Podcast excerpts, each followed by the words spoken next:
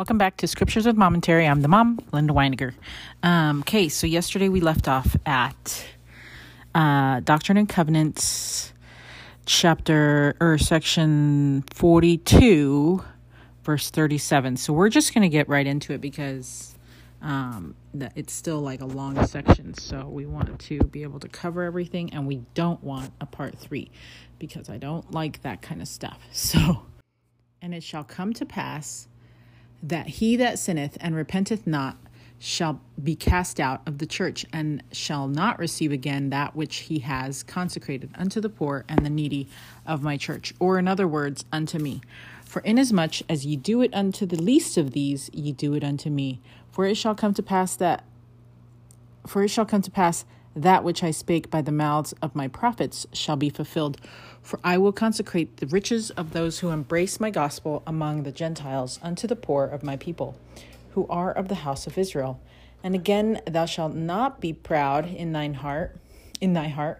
Let all thy garments be plain, and their beauty, the beauty of the work of thine own hands. And let all things be done in cleanliness before me. Thou shalt not be idle, for he that is idle shall not eat the bread, nor wear the garments of the laborer. Okay, this is so important, especially with business. Finn, you said the other day, I just wish we could get money and not work that hard for it. And it's so true. I wish we could get money for not working that hard. There are certain things that you can do that are less work than others, but it depends on what you think is fun. You know, if you think working in construction is fun, then you're not going to think that that is work. For me, that would look like a lot of work, and so I wouldn't want to do that. But for somebody else, it might be just fine, and it's their favorite thing, so it doesn't even seem like work to them, so they're excited to go to work every day. So it just depends on how you look at your work, right? Now, I'm not saying that all you can do is just stick to the things that you love, because obviously you're going to do things that you don't love, but you can bring that love or that passion with you. That's what Dad likes to say. You can bring the passion with you wherever you are, because in the end, you know, why are you working anyway? For your family, and your family brings you joy. And so you can just remember your family when you're working hard. You know, you're providing for your family. Or, you know, maybe you're not providing for your family. Maybe you're providing for your own self, or maybe you're providing help for humanitarian cause, or maybe you're providing vacation opportunities for yourself or for your family. So it just, you know, you have to figure out what it is that is going to help you think of the task that you're doing, that it makes it more fun, you know? So that you don't think of how much work it really is. And that's really what it comes down to, because all work is work. And either you're going to work throughout the process, or you're going to work hard early on in the process, or you're going to work hard after the process. You know, you can't avoid the work. So just keep that in mind. It's your attitude that you can change towards the work that will make the work go by faster. Okay, 43. And whosoever among you are sick and have not faith to be healed, but believe, shall be nourished with all tenderness, with herbs and mild food, and that not by the hand of an enemy. And the elders of the church, 2 or more, shall be called, and shall pray for and lay their hands upon them in my name. And if they die, they shall die unto me. And if they live, they shall live unto me. Okay, so this piece right here, I like that, because there's certain people that believe that only by faith will you be healed. And, you know, let's just get a priesthood blessing and we'll be good to go. But here it says that we can be nourished with herbs and mild food and with tenderness. So, you know, It's not just the priesthood blessing that's going to help you. It's your faith. It's your the things that you put into your body. And sometimes people need medication, and that's okay. That the Lord has provided for us in these latter days to be able to take medication that can help us. And then we can also get the priesthood blessing. But it's not going to be just the priesthood blessing that's going to do it. And also, it's not just going to be the herbs that we take or the medicine that we take, together. Everything works together with the Lord to provide that healing. So let's remember that. Yes, the Lord can just heal us no matter what. But I believe that prayer without works is dead. It's what it says in the scriptures. So if I'm going to pray for my eye to get better, you better believe that I need to put some drops in my eye and maybe have to have surgery if I need it for my eye. And then maybe I also need a priesthood blessing to kind of seal it all up together and say, you know what, Lord, I have done the things that I needed to do, and it's now in your hands.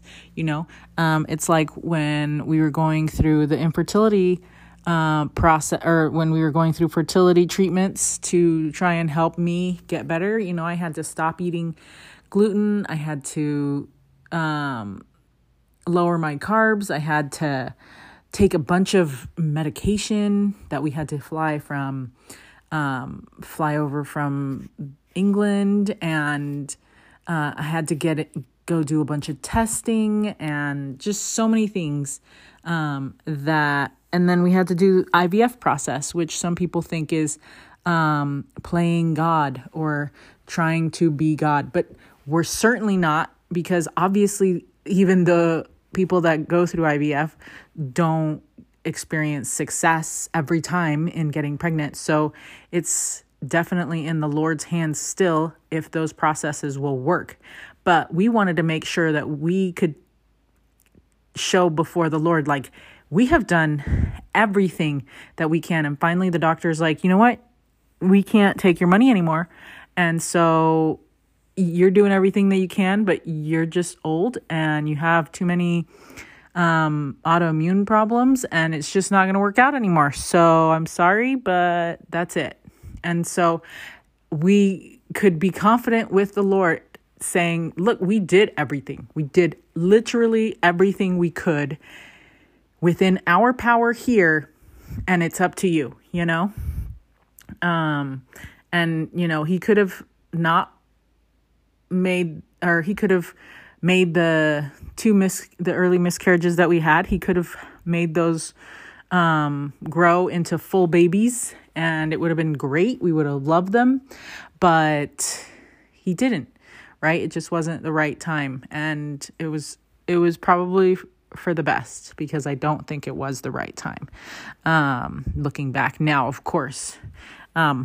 So, because in 2018 was when we experienced when we found out that Satan was really trying to break us apart by attacking Dad with continued, pornography addiction, and then Mom with betrayal trauma. So we just could not do it. And it was hard to go through that phase, because it was at the same time that we were going through trying to get pregnant, but my body was never going to be able to withstand a whole child. I was going through my own emotional ICU, my own emotional problems that I could not even fathom having a child at that point, So the Lord is very wise, and, we'll get to have those babies later, and that's okay. And, so it's prayer, it's working towards what you want, for that healing to come, and then that blessing as well. 'Cause I had received several blessings, for that. And It just didn't work out, and that's okay.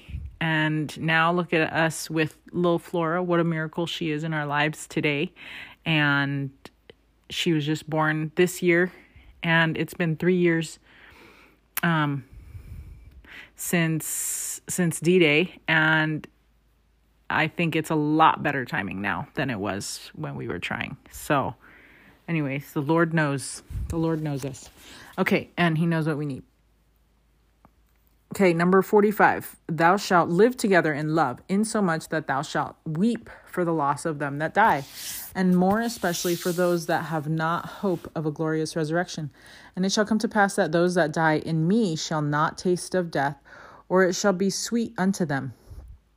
And they that die not in me, woe unto them, for their death is bitter. And again, it shall come to pass that he that hath faith in me to be healed and is not appointed unto death shall be healed.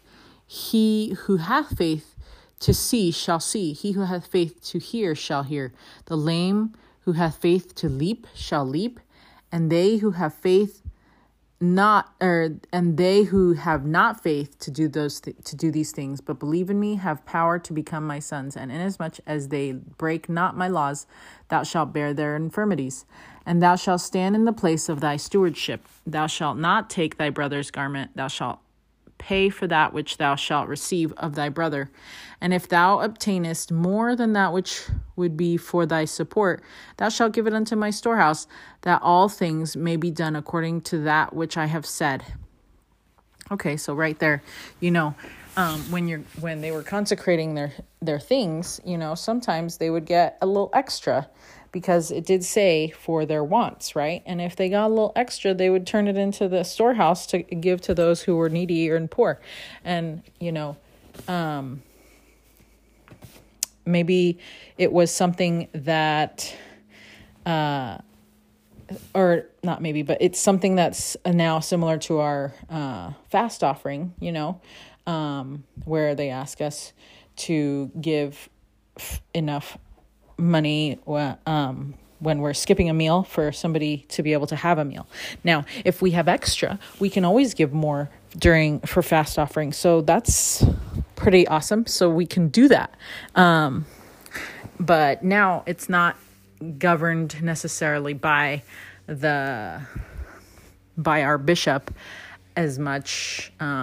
Like we don't have to turn in our house to the bishop, and we don't have to do all those things, because we exchange in money and not in land and property. Okay, let's see. Are we in 56? Yes. Thou shalt ask, and my scriptures shall be given as I have appointed, and they shall be preserved in safety. And it is expedient that thou shouldst hold thy peace concerning them, and not teach them until ye have received them in full. And I give unto you a commandment, that then ye shall teach them unto all men, for they shall be taught unto all nations, kindreds, tongues, and people. Thou shalt take the things which thou hast received, which have been given unto thee in my scriptures for a law, to be my law, to govern my church. And he that doeth according to these things shall be saved, and he that doeth them not shall be damned, if he so continue. If thou shalt ask, thou shalt receive, revelation upon revelation, knowledge upon knowledge, that thou mayst know the mysteries and peaceable things, that which bringeth joy, that which bringeth life eternal. Okay, so I like how we're reminded that we need to ask to receive revelation and knowledge, because things are the blessings are preceded by our asking. I mean, the Lord obviously wants to bless us, because that's what he says. He delights in blessing us, but you got to be able to communicate what you need, right? And sometimes it's confusing, because the Lord is like, hey, I want you to ask for things so that can help us in the relationship that we're trying to establish. I want you to ask for things and blessings, right? And so we'll say, okay, so I'm going to ask. But then we're sad when we don't get what we asked for, right? But that's because the Lord is all-knowing and knows what is good for us and knows what we need at that moment. And so it's kind of a fine line that we walk, you know, because you're like, well, if I'm not going to get what I ask for, at least I can hear Finn saying this, if I'm not going to get what I ask for, why do you want me to ask? But I don't necessarily think it's because he wants us to ask, like, please bless me with this, and please bless me with this, and please bless me with this, like, right? Just so many things. But I think it's just because he wants to have a relationship with us. If we're not communicating with the Lord, if we're not talking with Heavenly Father, then, I mean, they already know us, okay? They already know us. We're the ones who need to come to them so that we can establish a relationship with them. So that's just something that we can talk about with them. And it's not to say that, hey, come ask me for what you want and I'm going to give it to you. No, it's, hey, come tell me about your day. Come tell me what happened. Come tell me what you do want, you know? Come tell me things that are happening in your life and tell me what you want. And then let's talk about it and get down to the root of things. Like, not just talk about what you want, but we can talk more. We can talk more. Like, why? Tell me why you want these things specifically and what you're going to do with these things. You know, it's not just tell me what you want. Like, he doesn't just want a list of, you know, like your Christmas wish list. That's not the point of prayer. And so it's definitely him trying to get to have a relationship with you. It's like when we talk to you about your day and we ask, like, how was your day?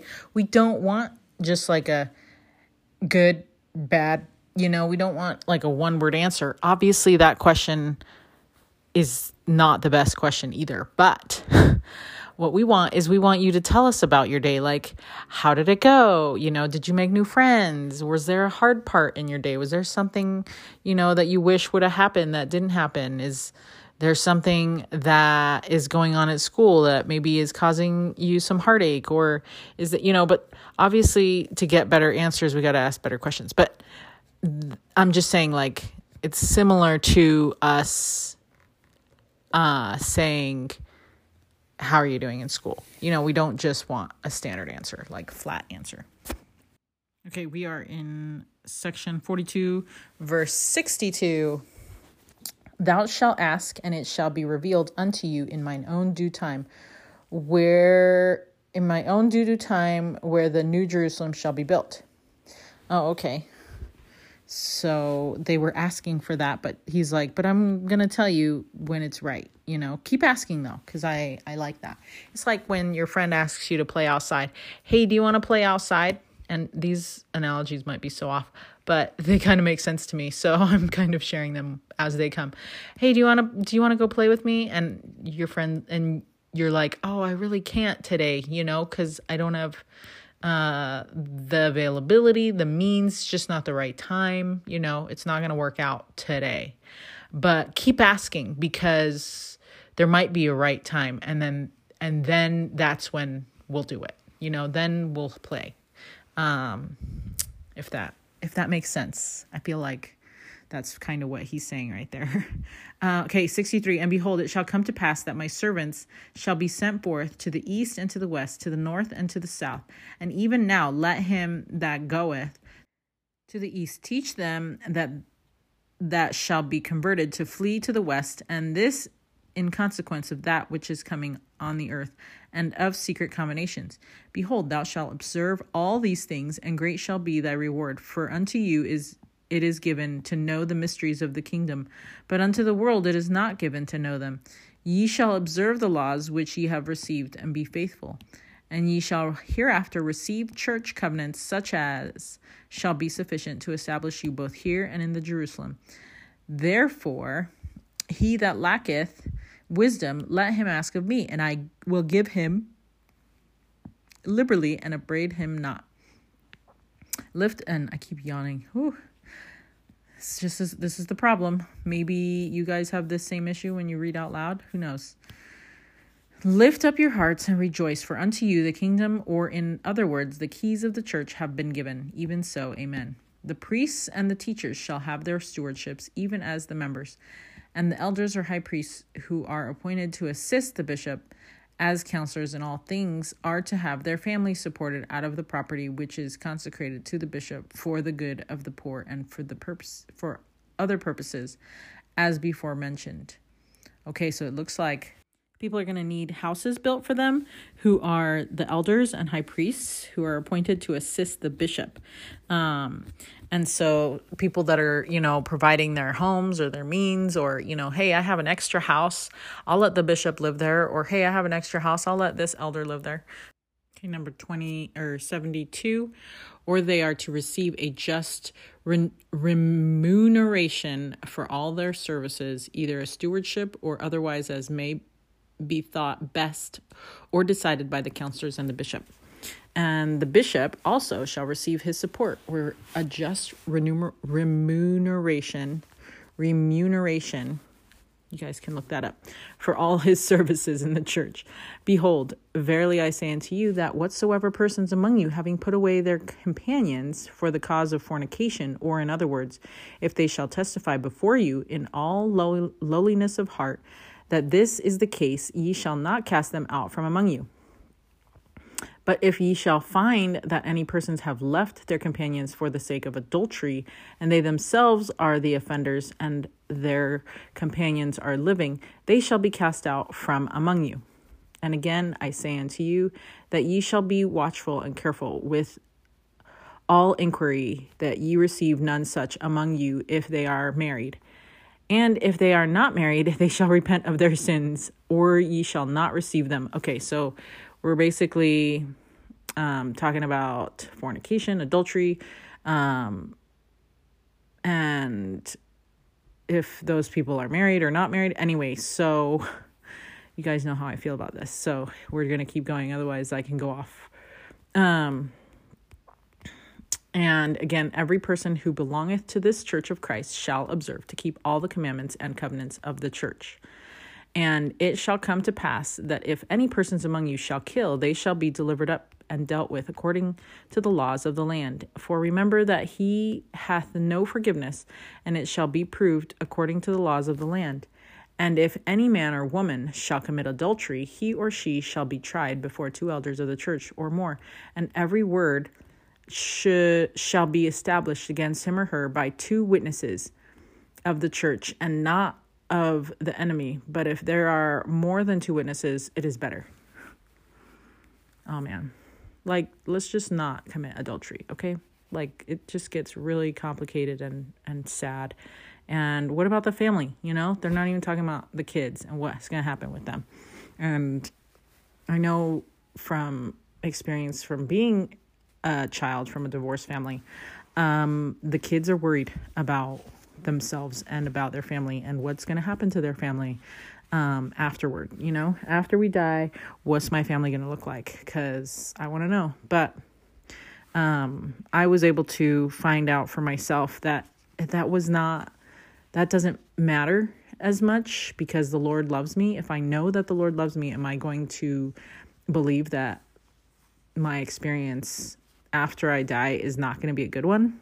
No, of course. If I know that the Lord loves me, then he's going to want the best for me and the best for my family. And so he's going to make sure that everything that we do and everything that happens is great.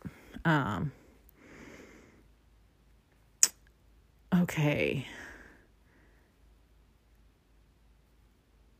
Number 81, sorry. But he or she shall be condemned by the mouth of two witnesses, and the elders shall lay the case before the church, and the church shall lift up their hands against him or her, that they may be dealt with according to the law of God. And if it And if it can be, it is necessary that the bishop be present also. And thus ye shall do in all cases which shall come before you. And if a man or woman shall rob, he or she shall be delivered up unto the law of the land. And if he or she shall steal, he or she shall be delivered up unto the law of the land. And if he or she shall lie, he or she shall be delivered up unto the law of the land. And if he or she do any manner of iniquity, he or she shall be delivered up unto the law, even that of God. And if thy brother or sister offend thee, thou shalt take him or her between him or her and thee alone. And if he or she confess, thou shalt be reconciled. And if he or she confess not, thou shalt deliver him or her up unto the church, not to the members, but to the elders. And it shall be done in a meeting, and that not before the world. Okay. Oh, and if thy brother or sister offend many, he or she shall be chastened before many. And if if anyone offend openly, he or she shall be rebuked openly, that he or she may be ashamed. And if he or she confess not, he or she shall be delivered up unto the law of God.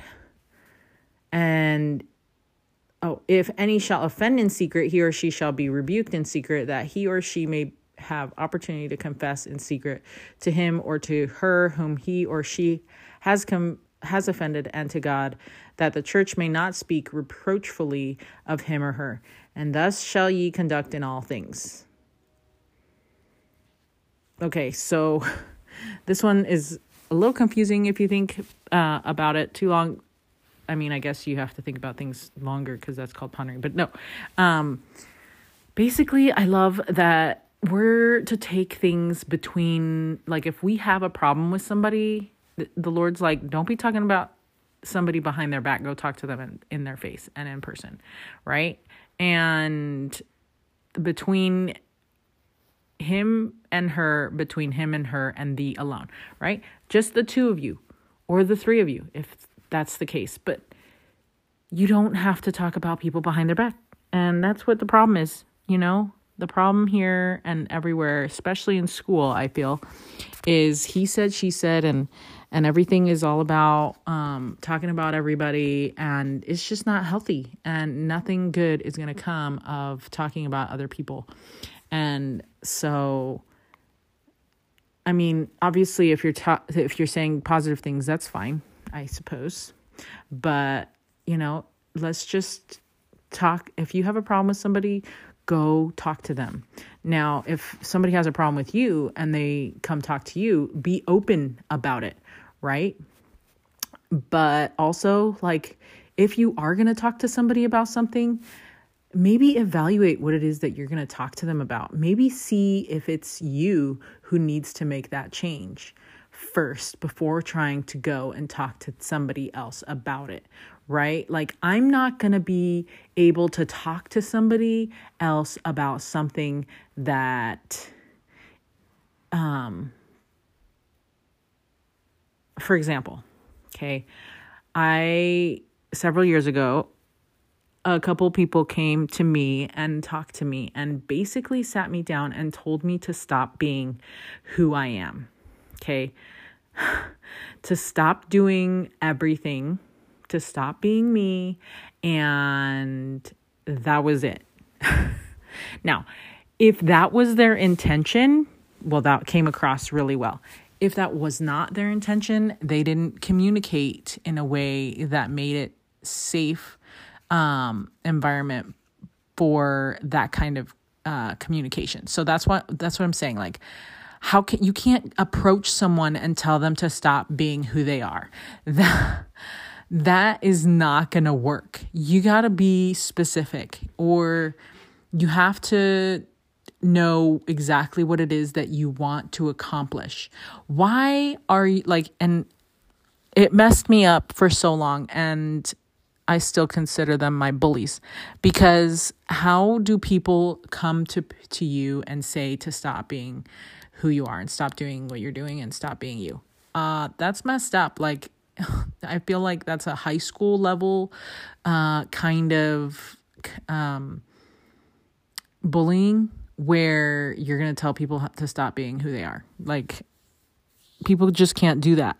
Now, a healthier way to go about this would be to bring up something specific. If you didn't like something that I did and you were offended by what I did, then I can address that specific issue and tell you maybe why I did something, and then we can continue the conversation. Okay. But to just have a generality of like, you need to stop being you is not going to happen. And how are you going to get the outcome that you want in the first place? Right. Also, these people confessed to me later that they had been talking bad about me behind my back to everybody that we knew. And I'm like, thanks, that's great. And they were like trying to apologize to me. Now, I love this scripture that says that if you are going to offend someone openly, then you will be rebuked openly, right? And I feel like if you are offending me like that, like, guess what? You're going to be rebuked openly. That's what the Lord says here. Or if you offend in secret, you shall be rebuked in secret. And, you know, maybe openly means me in front of a bunch of people, or maybe it means that you talked bad about me behind my back, but it was a bunch of people. Or if you did it in secret and it was just you one-on-one with somebody, then that means you're going to be rebuked later. You know what? I've moved past what happened. It took me a while, a lot of self-reflection, a lot of self-care, a lot. And I was going through a hard time already with Clark, with Dad, that like, it just was not good, right? I was getting it from everywhere. People that I was serving with, those were my friends, or so I thought. And I still love those people. I just know that I have to separate myself from them because I don't know, you know, I don't know what else that they can do. And yeah, maybe they didn't mean to hurt my feelings, but when you tell somebody to stop being who they are, that's confusing. And the adversary took that and just really tore me apart. And so I'm grateful for the work that I've been able to do to move past that. And obviously, when I go back to that place, I still feel those feelings of hurt because it hurt. And so when you communicate with people, be really specific and figure out what you're going to say before you just decide that you're going to say some random thing like that, because that's not going to benefit anyone. And you're not going to get your outcome from meeting with this person. So it's just going to be a waste of time in the end for you anyway. And you're just going to mess up some other poor friend that you have, brother or sister, whoever, you know, and it's not going to be good. Okay. And the Lord is going to chastise you. And that's a consequence that you are willing to deal with. So be specific in your communication with people, because that will be a blessing to you and to them, because they'll be able to know what it is that you want from them. Anyways, that's just my little rant on those few verses, because it's, and please don't talk about people behind their back. Okay. Because then you have to go feel sad and sorry and bad because you did that. And whether you feel sad about it at the moment, that's probably not going to happen, but you're going to feel sad about it later and you're going to wish you could take it back. So anyways, we're going to get into section 43, and this is revelation given through Joseph Smith, the prophet, at Kirtland, Ohio in February 1831. At this time, some members of the church were disturbed by people making false claims as revelators. The prophet inquired of the Lord and received this communication addressed to the elders of the church. The first part deals with the matters of church polity. The latter part contains a warning that the elders are to give to the nations of the earth. 1-7. Revelations and commandments come only through the one appointed. 8-14. The saints are sanctified by acting in all holiness before the Lord. 15 to 22, elders are sent forth to cry repentance and prepare men for the great day of the Lord. 23 to 28, the Lord calls upon men by his own voice and through the forces of nature. 29 to 35, the millennium and the binding of Satan will come. Oh, and still on the past, I also, and this is also another reason why we teach you, like, what other people say about you does not matter. What matters is what Christ thinks of you. And so obviously I was caring too much about what people were thinking. And so that's another reason why I needed to have, it took me a while to kind of get back to, you know what, it does not matter what other people think of me. It only matters what I think of me and what Christ thinks of me. And when you can truly get down to that, then you'll be able to do anything. And once you know who you are, no matter what people say about you, you can do anything. And that is where you want to be. That's where you want to live. And sometimes Satan will move that, will move you a little bit closer to, let's see what people think, you know? And so anyways, I just needed to add that in there. Okay. Section 43, verse 1. O hearken, ye elders of my church, and give ear to the words which I shall speak unto you. For behold, verily, verily, I say unto you that ye have received a commandment for a law unto my church, through him whom I have appointed unto you to receive commandments and revelations from my hand. And this ye shall know assuredly, that there is none other appointed unto you to receive commandments and revelations until he be taken, if he abide in me. But verily, verily, I say unto you that none else shall be appointed unto this gift, except it be through him. For if it be taken from him, he shall not have power except to appoint another in his stead. And this shall be a law unto you, that ye receive not the teachings of any that shall come before you as revelations or commandments. And this I give unto you, that you may not be deceived, that you may know they are not of me. For verily I say unto you, that he that is ordained of me shall come in at the gate and be ordained, as I have told you before, to teach those revelations which you have received and shall receive through him whom I have appointed. So this is so good, because sometimes we think, oh, you know what? I heard this random thing from this random person and it's totally true. And at this time, so many people were receiving revelations, right? That something might be true to them, that the Lord was trying to communicate to them, but it's not true for the whole church. Okay. Like, I could be in a place where I need to not run faster than I have strength because of maybe where I'm at in my life, right? Maybe, and this is a real example, I guess, because Flora was born, I have not been able to do as much as I've wanted to. And usually with newborns, you can't. There's just no way. But you know what? For other people, they need to not be idle. I feel like I'm being idle when I'm nursing, right? But they need to not be idle. So, and they have to work and they have to do things, right? And they have to thrust in their sickle with all their might, kind of thing.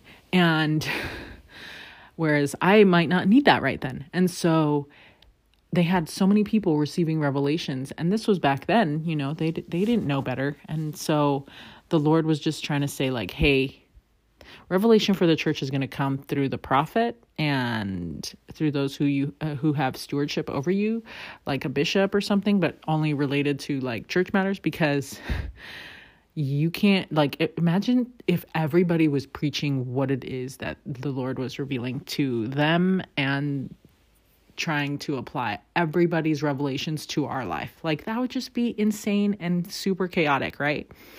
And would make no sense to us whatsoever. And I mean, it's already confusing enough trying to discern between Satan and your own voice, and then the Spirit and your own voice, and then the Spirit and Satan's voice, right? So it's just, it's already confusing enough that if you were to add in, like, my neighbor told me I needed to do this, and my other neighbor told me I needed to do this, then it's just going to get too cray-cray. So that is why the Lord was trying to make sure that people knew what was going on. And I bet that came, and when that revelation came, it must have felt really peaceful. Like, oh, okay, I don't have to do everything my friend said, or I don't have to do everything so-and-so said. Right? So, okay. Number 8, and now behold, I give unto you a commandment, that when ye are assembled together, ye shall instruct and edify each other, that ye may know how to act and direct my church, how to act upon the points of my law and commandments which I have given. And thus ye shall become instructed in the law of my church, and be sanctified by that which ye have received, and ye shall bind yourselves to act in all holiness before me.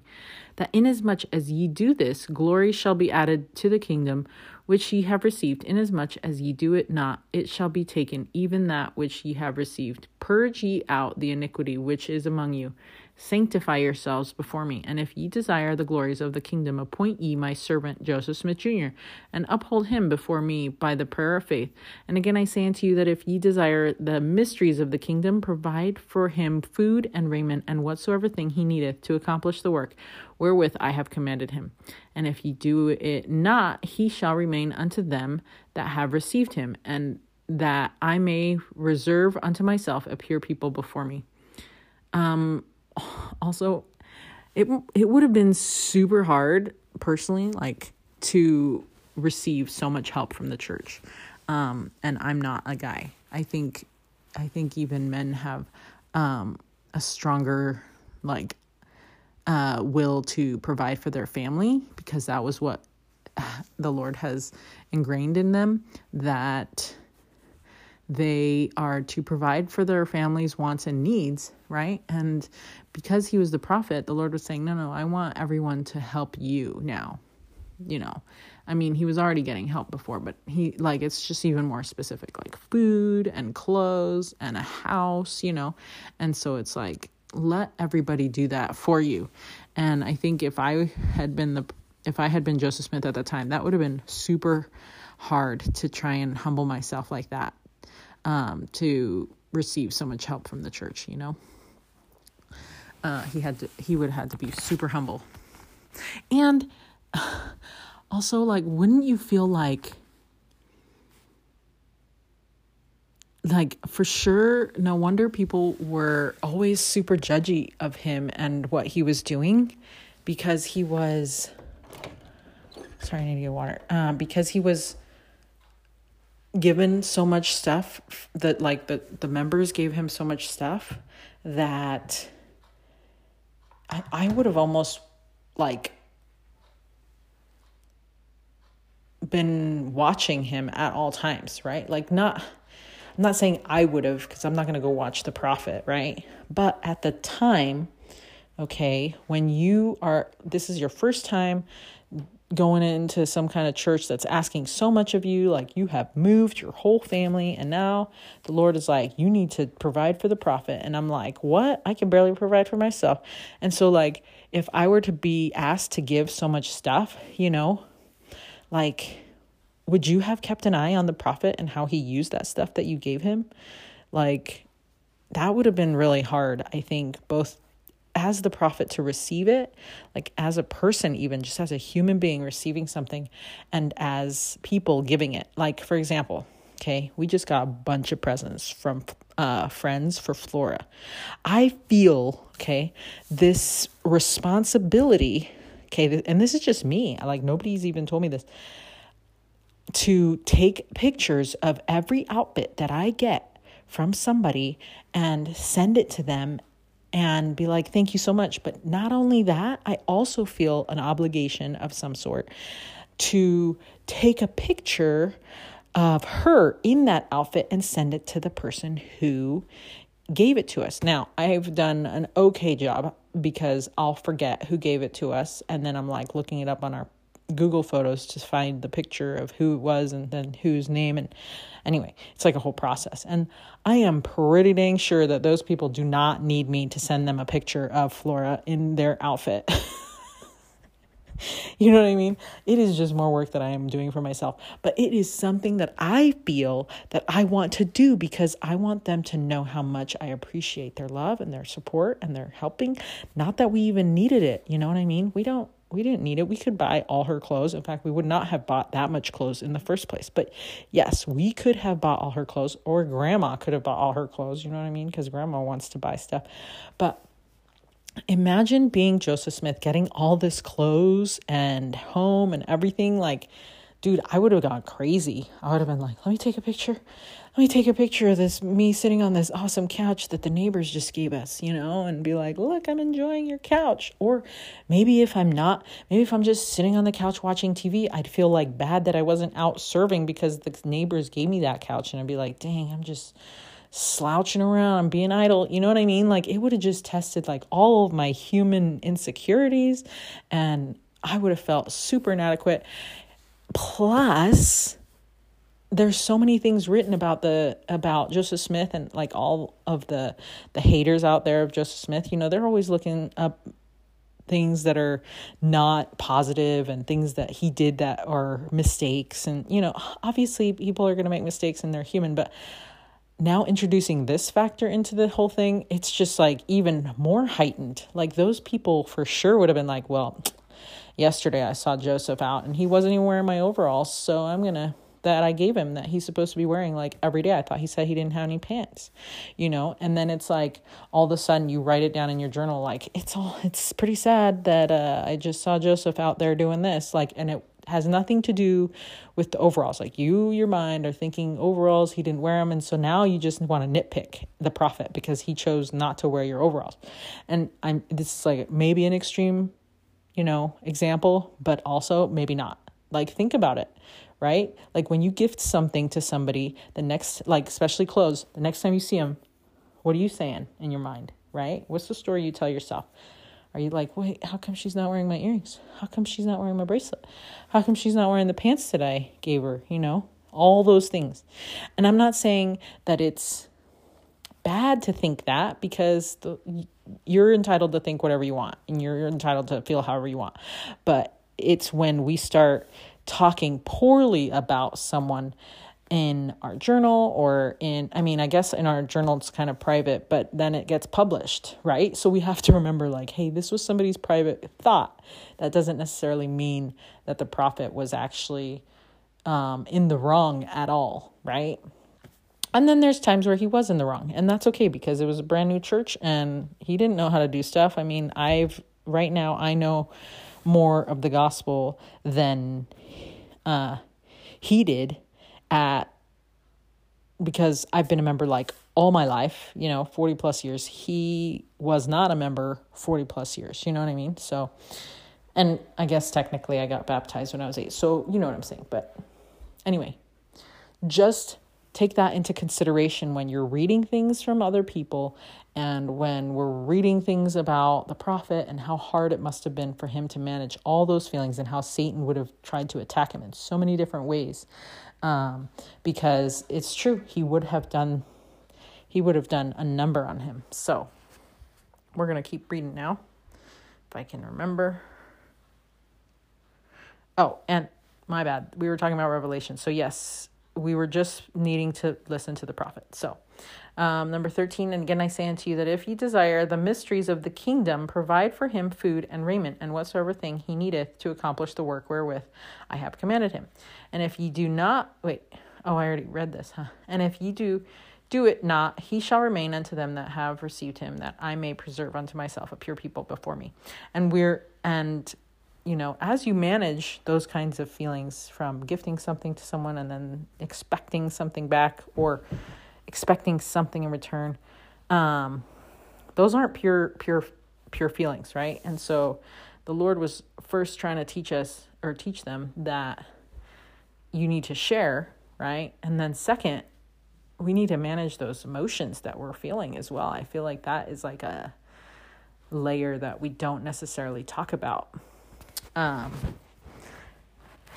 So I think it's important for us to keep that in mind. Okay. 15. Again, I say, hearken ye elders of my church, whom I have appointed. Ye are not sent forth to be taught, but to teach the children of men the things which I have put into your hands by the power of my spirit. Okay. Right here would be so crazy, because I'd be like, but I don't even know anything. Are you sure that you're not sending me forth to be taught? Because I need to be taught before I can before I can start teaching. But that's what the Lord is saying. Just go teach. And we all know that as we teach, at least me personally, I have found that I always learn the most. So it makes sense that the Lord was like, don't just wait around. Just go teach and you'll learn in the process. Number 16, and ye are to be taught from on high. Sanctify yourselves, and ye shall be endowed with power, that ye may give, even as I have spoken. So yeah, he's saying, like, as we teach, that's what's going to happen. Hearken ye, for behold, the great day of the Lord is nigh at hand. For the day cometh that the Lord shall utter his voice out of heaven.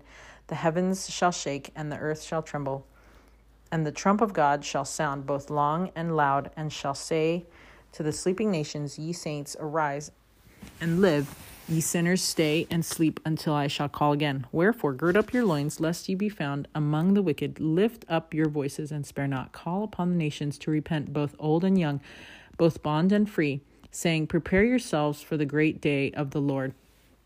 For if I, whom am a man, do lift up my voice and call upon you to repent, and ye hate me, what will ye say when the day cometh, when the thunders shall utter their voices from the ends of the earth, speaking to the ears of all that live, saying, repent and repent, for the great day of the Lord. Oops, that's a question mark. Yea, and again, when the lightnings shall streak forth from the east unto the west, and shall utter forth their voices unto all that live, and make the ears of all tingle that hear, saying these words, repent ye, for the great day of the Lord is come. And again, the Lord shall utter his voice out of heaven, saying, hearken, O ye nations of the earth, and hear the words of that God who made you. O ye nations of the earth, how often would I have gathered you together as a hen gathereth her chickens under her wing, but ye would not. How oft have I called upon you by the mouth of my servants, and by the ministering of angels, and by mine own voice, and by the voice of thunderings, and by the voice of lightnings, and by the voice of tempests, and by the voice of earthquakes, and great hailstorms, and by the voice of famines and pestilences of every kind, and by the great sound of a trump, and by the voice of judgment, and by the voice of mercy, all the day long, and by the voice of glory and honor, and the riches of eternal life, and would have saved you with an everlasting salvation, but ye would not. Behold, the day has come when the cup of the wrath of mine indignation is full. Behold, verily I say unto you that these are the words of the Lord your God. Okay, so honestly, he's basically like telling us every means that he is using to communicate to us, and we are not listening. So we don't have an excuse is basically what he's saying. Later, if we have not repented and we are not ready to meet him, we don't have a good excuse.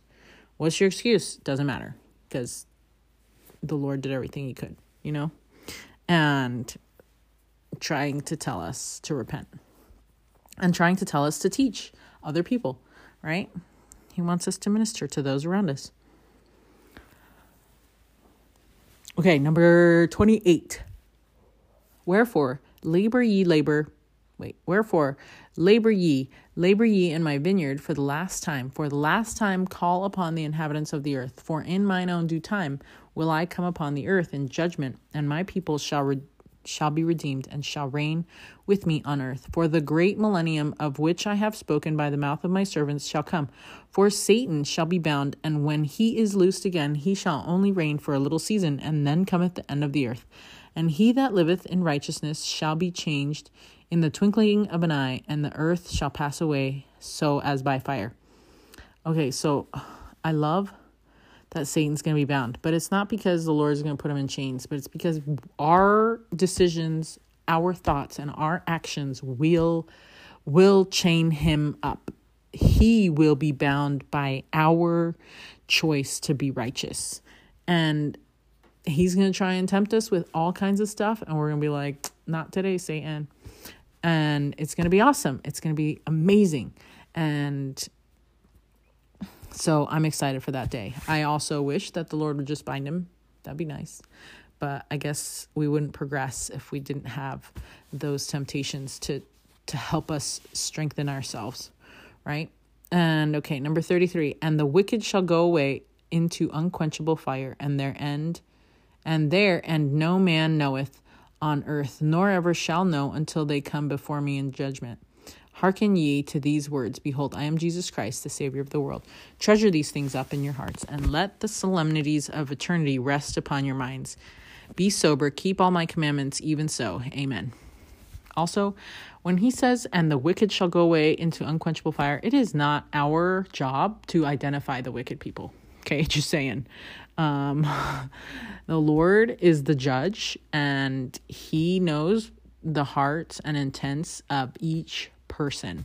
And so we might think somebody's wicked, but we don't know what's really going on in their life. Okay, so let's remember that we don't pick out who's wicked, and we don't get to tell somebody that they're going to hell.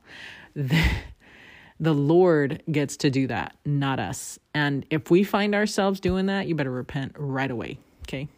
Because I don't want any of my family going to hell just because they tried to say somebody else was going to hell. So that would not be nice. Okay, we're going to read D&C 44. Ooh, this is shorter, so nice.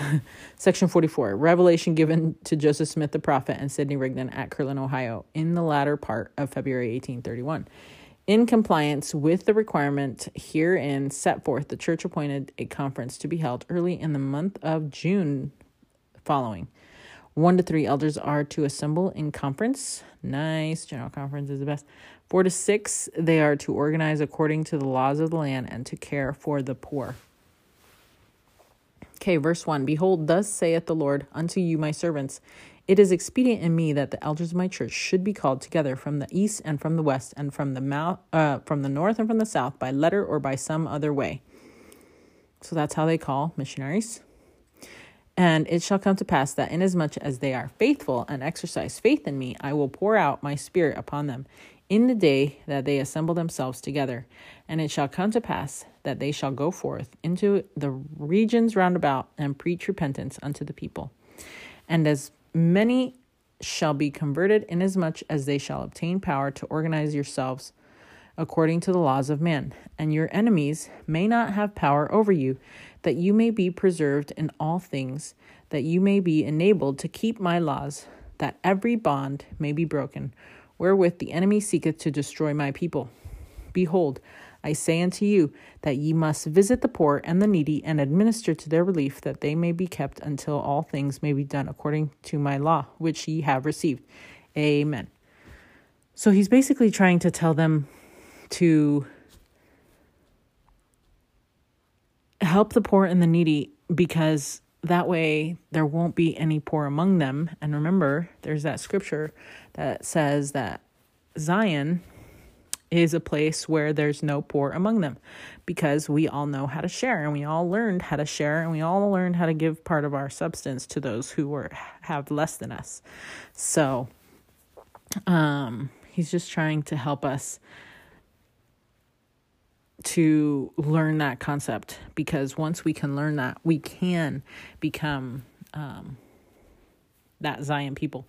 But also, the poor and the needy, okay, and administer to their relief, it doesn't necessarily mean the broke and the people who don't have any cash, okay? I feel like, remember, there's people who are poor in spirit, okay? What would they need? They're needy, okay? And we can administer to their relief, right? Who do we experience relief from? The adversary. Everybody can benefit from relief from the adversary, right? And so we need to strengthen our brethren, strengthen our sisters, and continue to do that so that we can continue to become that Zion people that we strive to be. The poor, like, you know how sometimes you're like, oh, poor so-and-so, they just had surgery. Well, there you go, poor. Go do something about it. Give them a dinner. Send them some cookies. You know, text them. Shoot them something. Give them a poster. Deliver a balloon. You know, there's so many options. Mow their lawn. Water their garden. Take out their trash. You know, take them to lunch, okay? I mean, if they have surgery, they probably don't want to go to lunch. But you know what I'm saying.